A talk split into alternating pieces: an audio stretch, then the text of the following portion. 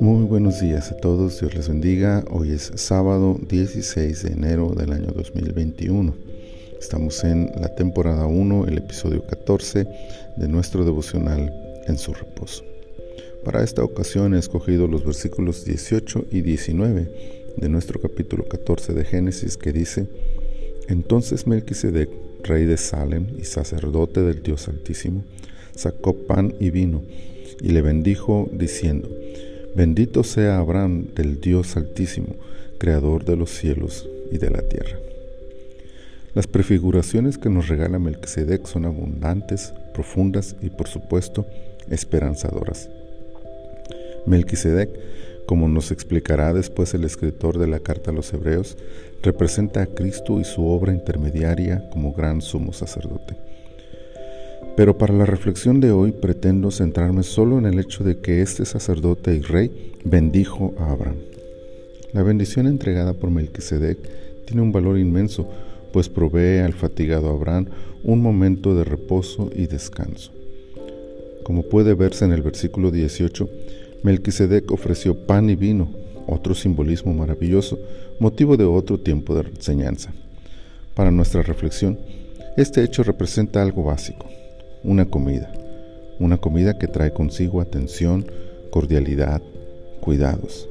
La bendición de Dios sobre una persona no es algo místico o solo espiritual, sino algo que provee descanso y refrigerio al cuerpo y el alma. Curiosamente, la expresión le bendijo es seguida no por una frase que diga te bendigo, sino por una que dice bendito sea Abraham del Dios Altísimo. La bendición ya está, la bendición ya ha sido entregada. ¿Cuándo? Cuando Abraham decidió ser de Dios. Cuando decidimos entregarnos por entero a Dios, la bendición de su presencia fluye sobre los hijos de Dios y somos acreedores de ella. La bendición, sin embargo, no termina ahí. El siguiente versículo expresa una declaración de bendición a Dios por la obra realizada a favor de su siervo. La liberación de los cautivos en la batalla contra Kedarlaomer fue ya por sí mismo un acto de bendición de Dios para aquel que ha decidido ser suyo. Por lo tanto, la bendición recibida se devuelve en una expresión de adoración a Dios. Entonces, recibir bendición es una seguridad para aquellos que son de Dios, pero esta bendición puede manifestarse en un acto simple como una comida o en una victoria aplastante contra el enemigo. En cualquiera de los dos casos, la bendición recibida debe ser devuelta a Dios, expresando bendición, gratitud, adoración a aquel que es el motivo de nuestra bendición.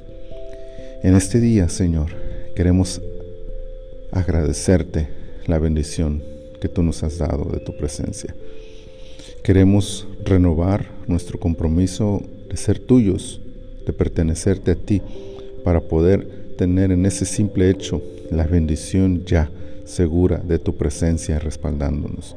Pero también queremos, Señor, adorarte a ti, reconocer que de ti viene todo don, todo regalo maravilloso y que entonces eres tú el que merece nuestra bendición ahora al adorarte, al agradecerte, al reconocerte como nuestro Señor y nuestro Dios. Muchas gracias te damos, Señor en el nombre de Cristo Jesús. Amén, amén. Terminamos una semana llenos de la bendición de Dios y espero que cada uno de ustedes pueda tener un tiempo maravilloso el día domingo en su congregación adorando a Dios, ya sea de forma presencial o en línea. Y les recuerdo que si no tienen alguna congregación donde reunirse, pues pueden contactarnos y nosotros podemos apoyarles para que tengan un tiempo de comunión con la iglesia de Cristo. Dios les bendiga.